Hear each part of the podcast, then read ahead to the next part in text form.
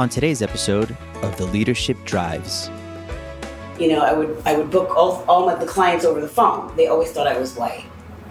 And then they would step through the door and they'd say, I'm here to see Lisa. And I'd say, Hi, I'm Lisa. And their whole face would change. And it was, and then they would say, Oh my God, you were so efficient. You were so knowledgeable. You were so. And the owner came to me and he was like, How did you increase sales by 100%? I said, By servicing the black customers. You had black customers that would come into your agency and they would give them the worst hotels you know, I can book the Disney World all the way up to chartering yachts. I've done it all in travel. But what my true passion is, is exposing black and brown to destinations that are that they don't that they're not familiar with.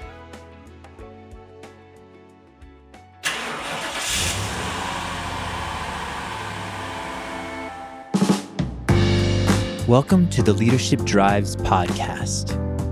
Now, here's your host, Mylena Sutton. Hello, podcast family, and welcome to the Leadership Drives, the podcast where you are invited to travel with me as I endeavor to study leadership in its various forms. I want to know how and why people lead, whether on or off the clock, paid or unpaid, at home or beyond. As you probably know, so much is written about the universal aspects of leadership, but context is where the rubber meets the road. In turn, I look for leaders whose contexts are anything but textbook. My goal is to understand what leadership looks like in their unique corners of the world. So, you said you found this hotel through a business accelerator program? So basically, um, what happened is I somebody sent me a link to apply for a program, an entrepreneurship program through Colby College. Um, that was being funded through Colby and a bunch of other pro, uh, organizations within Maine.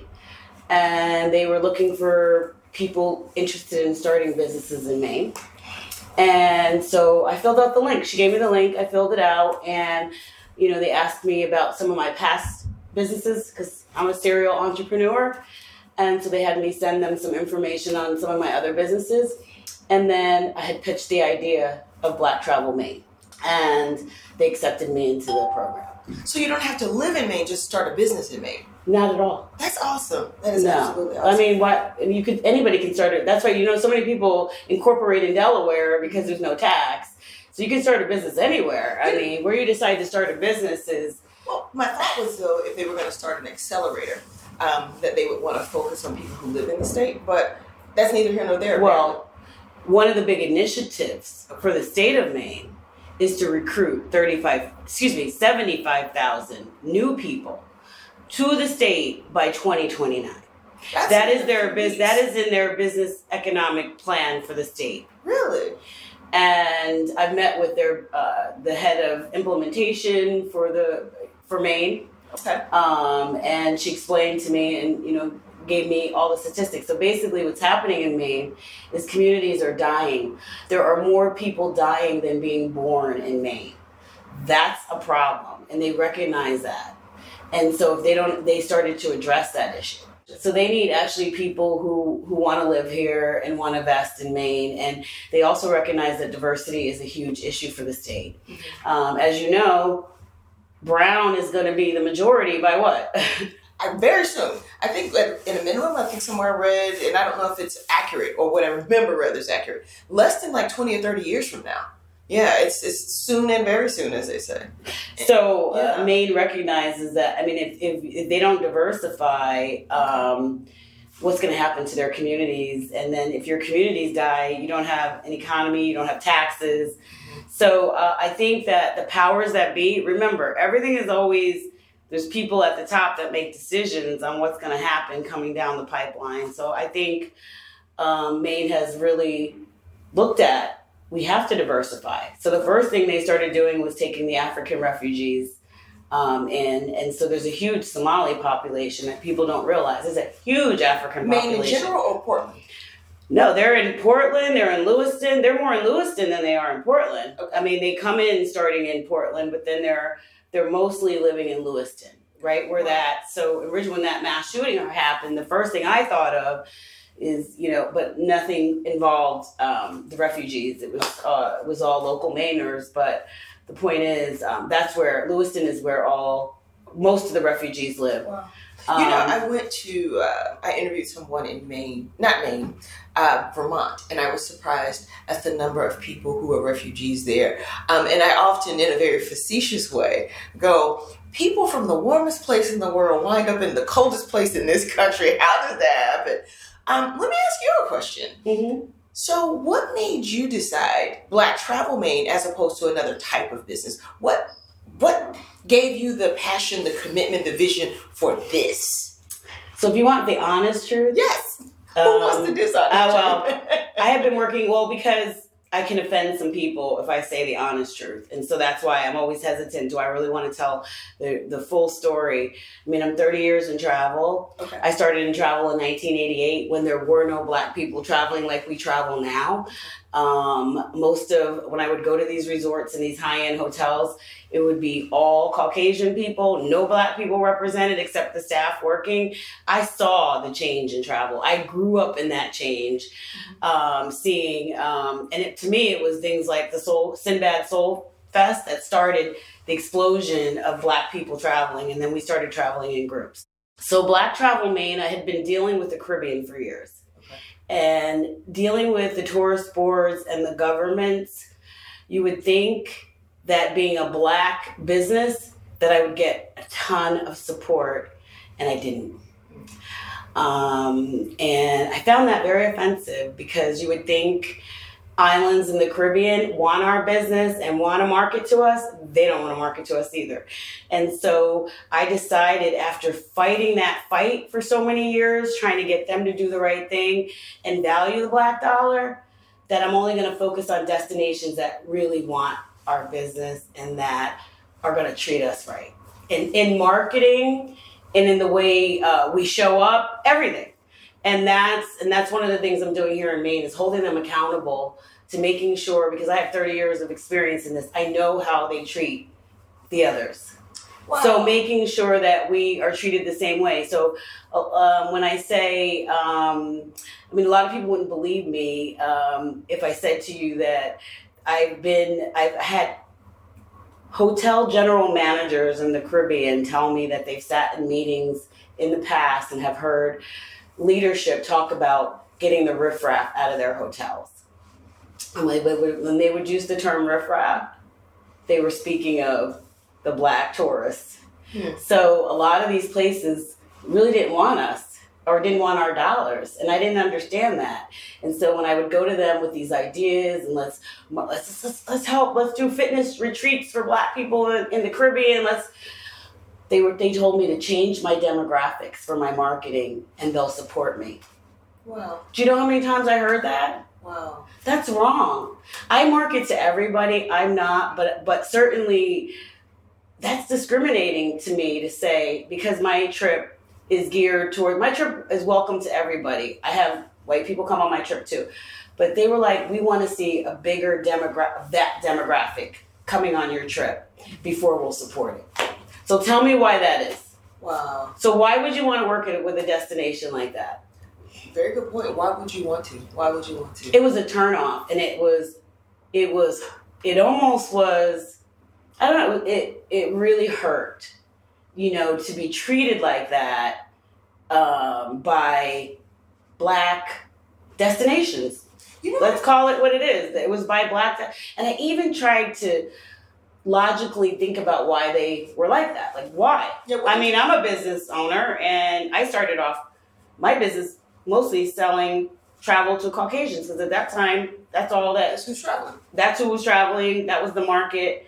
But then, so my first promotion in travel, and I should tell you, was I worked in Wethersfield, Connecticut. I don't know how much you know about Connecticut, but I worked in Wethersfield, Connecticut, and I started there in 1989 or 88, 89 and it's all white community and i was hired as a receptionist slash ticket agent And in three months, I was promoted to travel agent. And you know, I would I would book all all my, the clients over the phone. They always thought I was white. And then they would step through the door and they'd say, "I'm here to see Lisa," and I'd say, "Hi, I'm Lisa," and their whole face would change, and it was. And then they would say, "Oh my God, you were so efficient. You were so knowledgeable. You were so."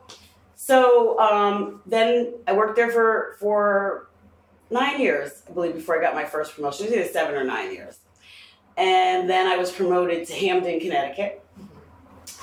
And when I went to that store and I started management, and in the first year, I increased sales by 100%. And the owner came to me and he was like, How did you increase sales by 100%?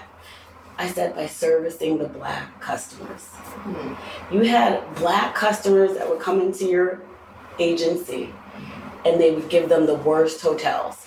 They would send them Motel Six. They would like just assume black people had no money. And so when I started be, became the manager there, it was a black manager came in, it was all white staff. So the first thing we're going to do is service everybody. When I started, I analyzed what was going on there. I said, all we did was service everybody and offer black people the same thing we offer. So they, we offer them a Hyatt or a Ritz Carlton, show them the better stuff, just like you would show anyone else. And that's really how I began making a name for myself in travel. I became like the black girl in travel in Connecticut. Um, before there was Instagram and, you know, all of this. Um, and so then I worked all throughout the state. I worked, um, they promoted me then from, and it was an honor. The 300, he had 300 offices. It was a Jewish company, 300 offices. And then they promoted me to open Greenwich, Connecticut, which was their flagship store in their community. And that's where I would book people like the Al Fayeds. Uh, I remember once a client coming in and telling me they were neighbors of the Al Fayeds. If anyone remembers them, they're, they're the people. Um, Princess Diana got in the uh, crash was during that whole time. And I remember them coming in trying to make a reservation at the Hotel Ritz in Paris. And I remember um, calling the hotel for this guest, and the hotel was sold out. Just send them a, a fax. Back then it was fax. Send them a fax and tell them who I am, and I'm from Greenwich, Connecticut, and I need a room. And the next morning I came in, and their room was confirmed, and I was like, oh my god! Like the power of, you know, I just I learned all. I, so my travel knowledge is not just it's everybody. So I can work. You know, I can book the Disney World all the way up to chartering yachts. I've done it all in travel. But what my true passion is, is exposing black and brown to destinations that are that they don't they're, they're not familiar with.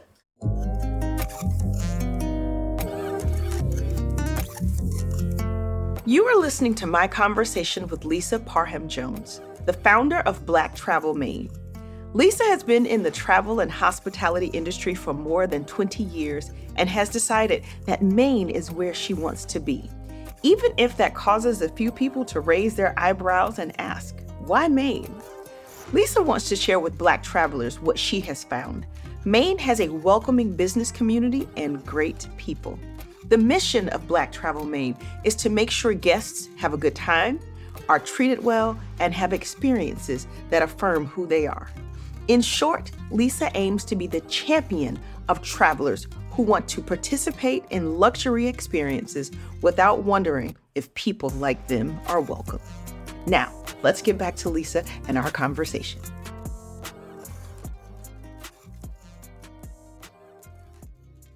What do you think it does for black and brown folks to have someone like you saying, Hey, I want to expose people to destinations they don't normally go to? What do you think it does for a person, perhaps um, their lives, their children, to go to someplace new? What's almost, I don't mean it this way, but almost like, so what? What's the benefit? What's the point? You know, travel. I just even look at my 15 year old. I remember in school, her her white school's always saying how worldly she is. Your daughter's so worldly because she travels. Traveling opens your eyes to so much, and I think like even when we got to the mountain, for me on the ski trip we just did yesterday, what I had anxiety all weekend. Why? Just natural anxiety. Okay. As a black woman in business, Got you're going to have anxiety. There is no way around it. because of all the roadblocks. Uh, I just talked to you about roadblocks. Mhm. Those are the black roadblocks. I got white roadblocks. Got a lot of roadblocks. See, I thought you were worried about one of us falling and injuring ourselves. No. Okay, so just in general. No, in general, Okay. just putting this all together, and yes, and the responsibility, absolutely. okay, okay. There's a whole lot that weighs on this, and so um, there's a lot that goes into getting it to happen, but then actually executing it, and then making sure everybody's happy. So yes, there was a ton of anxiety. Mhm. Got to that mountain, anxiety was over. The outdoors and natural beauty and nature, you know what it does for you. Indeed, indeed. And I don't think a lot of us live in urban areas that are so um, closed off and we don't get outside of those environments.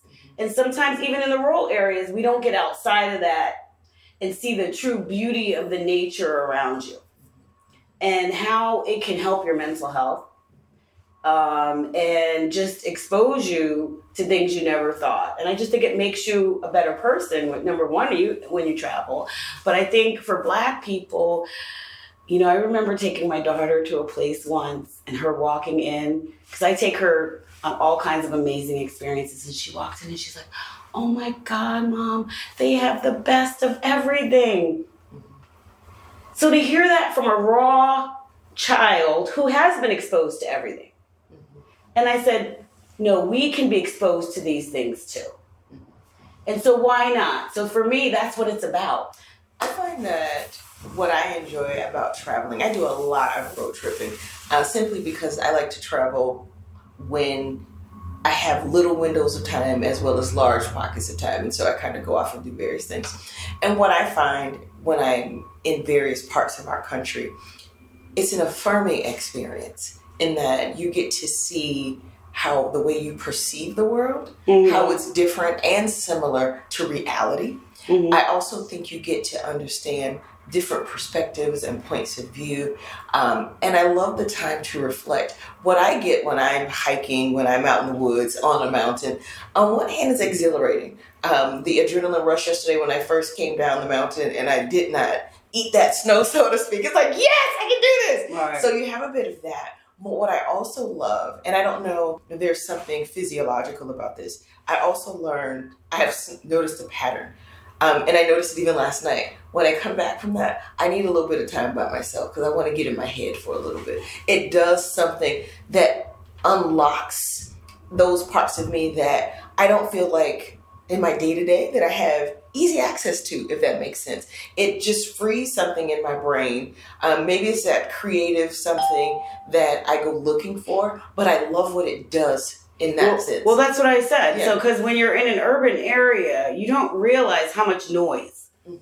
how much noise we go. We're well, even not even in just everyday life, how much noise. Mhm. That noise has to be shut off sometimes. And I think the, when you're in nature for some reason, and especially in a beautiful scenery, and like even just like I just said to you, just walking, taking that stroll and having that, you know, fresh air. And it's different than the polluted air in the city. Everyone needs to experience that. Like it's freeing, it's refreshing, it's um and I think that I also think it would help people with that, like you said, with their sense of direction. If they had some time where they took that time into nature, and I call it what you just described is your stillness. It's your time, your still time. I mean, that's what I call my still time. You have to be still in order for God to speak to you. And if you're not constantly running or you're constantly in, you've got to take that time. And the best place to do it is in nature or when you're traveling. Now, not everybody has the money to travel, so we should really address that. I mean, that's why I love some of what you're doing mm-hmm. because that car camping, which I worry about you on, but I get it, and I think that it's cool um, because we need to find other ways for people to experience travel where they can afford it. You know, I actually think that's a misnomer about car camping. Car camping can be very expensive and it can be very inexpensive. It depends to your point. I like what I do like about it, and what I think does affirm your point is that you have a range of options. Um, but what I have found in order to make it work, because I'm so glad you mentioned the cost thing, I do wonder about people and how do we make space for people whose resources are limited. As a matter of fact, since we're talking about this, on my way home, I'm stopping through Boston to buy. Um, think it's uh, it goes into the hitch of the car that makes the uh, hitch a swing, uh, puts it on a swing arm so I can carry stuff in a different way. But I do, I often think about what do we do for people and how do we anticipate um, the needs, particularly of young people who don't have the exposure. Um, I often think about it. I don't know how to make it work because what I often balance is exposing and then also what it means for them perhaps to feel as if they are always a charity case or a burden to other people. And I think about how sometimes we send messages to young people. I think this happens to young people of color often. It's always we need help, we need help, we need help. And I wonder how that affects their their psyche to always believe that they are on the receiving end of not um, an opportunity, but it's I wonder sometimes if they feel like beggars. I do wonder. Are people, you mean in terms of the ones that can't afford to travel? The ones who can't afford to Yeah, travel. yeah. I often wonder how do we create experiences and opportunities? Well, one of the things I, I want to do here in Maine Mhm. is as we drove by yesterday, I pointed out the Belgrade Lakes to you all. yes, I remember that. I remember that. And there are some gorgeous camps. I told you they're called, and you know some of them actually are residential one families, but then there's also these camps that have a bunch of cottages. And so my vision has always been, and it's going to happen, because my vision was to to take over a mansion for the weekend Mhm. and have all black people and celebrate us. And that's what we did this weekend. So that came to fruition. So that's one of my next goals. Um, i would really love to see that happen.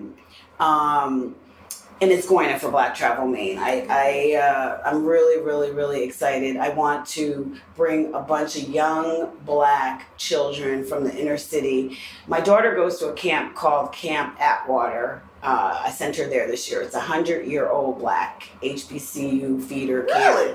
A lot of people don't even know it's I there. was gonna say, where is this kid? It's in Brookfield, Massachusetts. okay. And when I went this year to parent visit, I was blown away because I could not believe this beautiful space Mhm. and that more of our children are not being exposed to this. And what it does for them to bring them out of the city Mhm. and into this environment for for uh, two three weeks in the summer. I want to create more spaces like that for our kids. Why why do we have one in the country? Um, and then no one knows about it except the affluent. That's it. So they they I don't know if it's kept in a certain bubble that circle that if you don't know about it, You just, I got it. I got you. yeah, because how is it hundred years old and nobody really knows about it? So um, I would love to start another version of Camp Atwater, uh, a black camp where all we do is bring children out here year round and have them experience the outdoors, nature. I just think that it's so healing and it's so thera- you know it's therapeutic, and I think you'll see children. You know, I think about even myself. I was I came to Maine coming out of a divorce, a six year divorce battle me and my daughter. Um, and when we came, it was healing. We were at the beach every day. We were hiking. We were, we just went into nature, and we needed that time, and we spent it together. And I feel like that was also um, a good transition for us. How do you, as you think about the vision you have for the Belgrade and some of the other things you want to do with Black Travel Maine, where do your ideas come from? What's your what's your source of inspiration? Well, it's interesting you say that because you you and I touched on this in, a, in another conversation, and it made me think more. Um, I grew up in an area that was there was no nothing positive about Black history or culture was taught to me at all, ever growing up. I grew up in all white spaces, Catholic schools, um, neighborhoods. My my mom always Black parents always think you know sending your kids to the best schools but then put us putting us in a space where we're the only ones. And so that's how I grew up. And nothing was told to me about being positive about black people except slavery. All we all we heard about was we were slaves. That was it.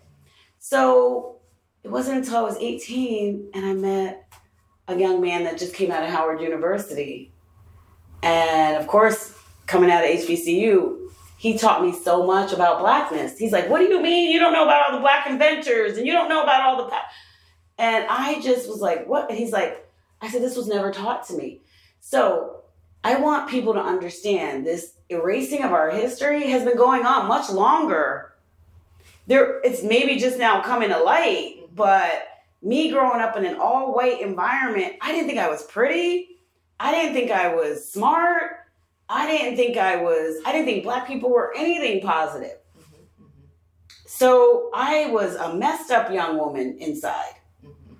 you know, in this world wanting to be something that I guess I, I never wanted to be white per se, but I just, I always thought blonde hair, blue eyes was beautiful. I never thought, never saw, it wasn't until, and I'm like, and then I started feeding, once I met him and I started feeding myself knowledge about how amazing it is to be black. Every, all my friends are like, Lisa, you went from one extreme and I'm, you're one of the most pro black people now I know and everything about me. So, you know, even when I pick hotels, when I pick anything I do now, it has to have that learning space of, you know, what's in it for us as black people and why do I want to expose my people to this? Indeed. What are they going to get from this? So, in addition to a good time, that's why we have this program that's going to start Yes. a little bit. And that's why you had the well, you had Genius, uh, Mhm. but you were supposed to do the Freedom Trail, but the rain and the Yeah. water messed us up, and you didn't you didn't get to meet her. But I wish you had a. She did show up at the party. Um, the woman from the Abyssinian Meeting House, which is the old third oldest Black African American church meeting house in the country, Mm. is in Portland, Maine. Might drive by before. Yes, you do need to drive by and you need to snap a picture and you need to know that place. It's it's a historical site now. Okay. She's restoring it. She was here for our welcome party. Okay. And she came in and she looked around and all she says is Lisa, this work you're doing in Maine. So to see the older Mainers, the sixth generation black Mainers, so happy to see black people finally coming and enjoying Maine and they haven't seen this. Do you know what the gentleman that works at that hotel, the, the black guy at the front desk said? He's seen maybe two black people in this hotel in the year that he's worked here. Mhm. So to see the whole hotel taken over by us and creating that environment and creating that experience, they need to see that more and we need to see that more. Do you do this work by yourself? Do you have a team? I have a team. How many people on your team? I have a team. I this I definitely don't do by myself. That's the one thing I will tell you as an entrepreneur that you will go wrong on. Mhm. If you do not have a team and I, you know, I think about Bob, some of my mentors in business that I read about, Bob Johnson BET, but my, the most famous one is um, Reginald Lewis. Is you know not the baseball sports, the Reginald Lewis that closed the billion dollar deal on Wall Street. That Reginald Lewis. Okay. He died very young, and I actually worked one year for his wife, uh, Loida Lewis. Um, she has this foundation to keep his memory alive. Um, but anyway, he was the first black billionaire, and the first thing he says is, "You know how many times he tried to close that deal on Wall Street and it failed by himself." Mm. It wasn't until he put the right team around him it was that he succeeded. And so I always remember that. And that's very, very important to remember. So, yes, I have, I even have people in India working for me. So I have, and he's, I always say I had a best friend that was Indian and she, we went to South Africa. Three months after we went to South Africa, she passed away. On that trip, all she did was business coach me. And one of the things she said to me was stop hiring these employees and hire contractors. You're investing too much in these people who aren't investing back. And all of a sudden, this kid reached out to me from India and said, I, I want to work for you. I've been following you. I see the work you're doing. I want to work for you. And I was like, well, where did you? And this kid's been with me five years now. So, and he brought me a whole team that I have over there that does a lot of my digital and my um, uh, imaging stuff. But then I have I have Sean here. Well, let's start with Yolanda, who's been with me since the very beginning. Um, as my virtual administrative assistant who said to me back in 2005 when I started this business, look, I just want to help you. As another black woman, I just want to help you. Anything I can do to help you. Until you get this business off the ground, don't even have to pay me. That's the kind of love I got. She's still working for me to this day. Fantastic. Um, so I have her, I have Sean. You met Sean. Sean has been with me, oh God, probably seven or eight years. I mean, long time. Um, uh, who else? I, I have an ama- Victor, um, my tech guy. I have a guy in Russia uh, who used to do a lot of our tech because um, I have a whole back end hospitality system. I told you I have a software company that um, is under development right now. We're, we're redoing the code. So, you know, I have been doing this for a minute. Um, I've been working hard. What does it take for you to keep your team aligned? I find that a lot of times with organizations, somebody is moving this way, your vision is this way, somebody else is this way. How do you keep everybody on the same page, particularly since they're not in the same country? Um, and then I get the impression I could be wrong, but you're not necessarily all even in the same state. So how do you keep everybody You're aligned? Right. You're right. Um, because you pick people and you assign them according to their strengths. So the first thing you got to do is figure out where their strengths are, and then let them focus on their strengths. Do you have a process for that that you do? To you might be great at code, but are you great at code working for Lisa? So how do you figure that out? Because somebody can be awesome at what they do, but hell to work with. So I'm an energy person, and the first thing that's just and I'm a spiritual person, and so I believe that God sends me all the right people. And I know that, not that I believe, and it happens. Um, you see on this trip, I don't know if you read the, one of the posts I put in today. Um, there's a woman named Vicky uh, Gaither. Don't even know her. I maybe met her. If it's a month ago on Facebook, she's a journalist. She's a writer, national writer and she reached out to me or I reached out to I don't we friend requested each other and we just then exchanged phone numbers and we got on the phone and it was like we were sisters. Mm-hmm. And from there it was like sister what do you need? I'm a I'm a ski instructor in Vermont. I write for ski magazines. What what how can I help you? And she sent me her partner, a ski instructor of 25 years to come and teach you guys skiing. So tell me that's not God aligning all the right people at the right time. I knew I needed you all needed a lesson. I always like my lessons to be and my experiences to be unique. Yes, we could have just had um, Sugarloaf do a lesson, but to have a personal ski instructor with us gives us what a unique. For me, it's about creating unique experiences. So hence, you know. Indeed. You mentioned earlier that you had a lot of anxiety until you got to the mountain. One of the things that I'm always curious about when I talk to leaders is this what do you do for your own sense of self care? Now, we know self care doesn't necessarily mean spa days, but what does it mean for you? Spiritual. I go to God. That's, I mean, if you don't have a higher power, I mean, I look at my life and I know as a little girl, I was different from where I came from and that God had a different plan for me. And if you know that and you get up every day and you ask the Lord to lead it, then you know that you're good. And that's how you have to that's how you have to live. That's how I live my life as a leader. I get up every day and you know what? My the first thing I do is there's a song I put on and I ask the Lord to order my steps. Hmm. Order my steps in your word. And that's the God that's exactly how I do it. And if you let the Lord lead it, he's never going to steer you wrong.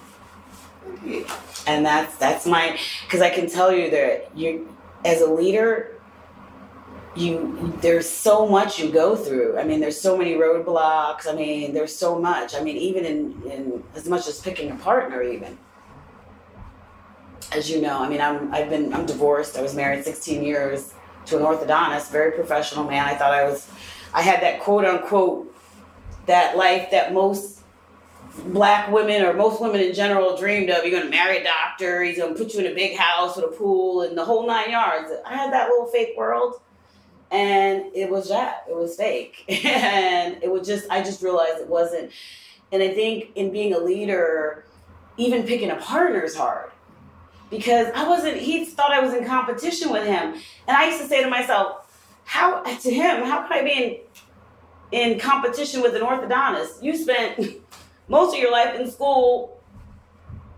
I'm not in competition with you, but for some reason, that's how we show up to these to a lot of men. I don't know what that is as a leader, but I want. I'm a woman that I feel like I can turn it off. I want to turn it off, you know, but it has to be the right situation to turn it off when you're a leader. indeed, indeed, indeed. You're not going to let anybody. You're not following anybody into a ditch as a leader. For sure. I now, now this is about to turn into a tangent. Oh, sorry. I actually no no you're good. No no no. I told someone the other day we were talking about quote unquote letting men lead. I said I can't let you lead. You either do or you don't. Let me ask you another couple of questions and then I will let you get back to your group.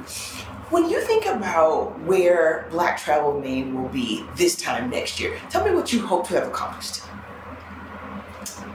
I see double the amount of people. Okay. I see I see the vision of what just happened. People bonded, people made friends. There's a mother and daughter that drove from Rhode Island. They didn't know anybody. I met them. I know exactly who you're talking about. I don't remember their names. But I met them. Uh, Yes. drove from Rhode Island. She her daughter wanted to ski. She's a young black girl. She wanted a ski experience. The mom wanted to give it to her. Didn't know how to do that on her own, but knew that a group with a group it would be the right way to expose it. So to see how they walked into this place and now how they're leaving, they walked in apprehensive. I seen it on their faces. To see the comfort of both the mother and the daughter last night mm-hmm. and how comfortable they are now with the group and how happy. That's refreshing to me. I don't know, it warms, it does something for me. That's all I'm looking for, is that. That's all I'm looking for. So I want to see more of that. I want to see more of that. I want to see people coming. I like to, I like to change people. I like them to come in one way and leave transformed. That's important to me. All that you touch, you change. And all that you change changes you. Lisa, if people want to find you, where do they look for you? How do they connect? Instagram, Black Travel Maine, um, LinkedIn, Lisa Parham Jones. I've been out here doing this for a very long time. I love what I do, and I hope to meet you on one of my experiences. Black Travel Maine is, you're going to hear more and more, and I'm excited. Thank you so much for your time. I appreciate it, and uh, I enjoyed what you put together this weekend. Thank you. Thank you for coming. Thank you for listening to my conversation with Lisa Parham Jones. If you found something in this episode to be particularly meaningful, please let us know. Message or tag me, the host, Mylena Sutton, on Facebook, Instagram, or LinkedIn. Thank you for listening to the Leadership Drives podcast. If you enjoyed today's episode, please rate and subscribe, share with your family and friends, and be sure to tune in to the next episode of the Leadership Drives.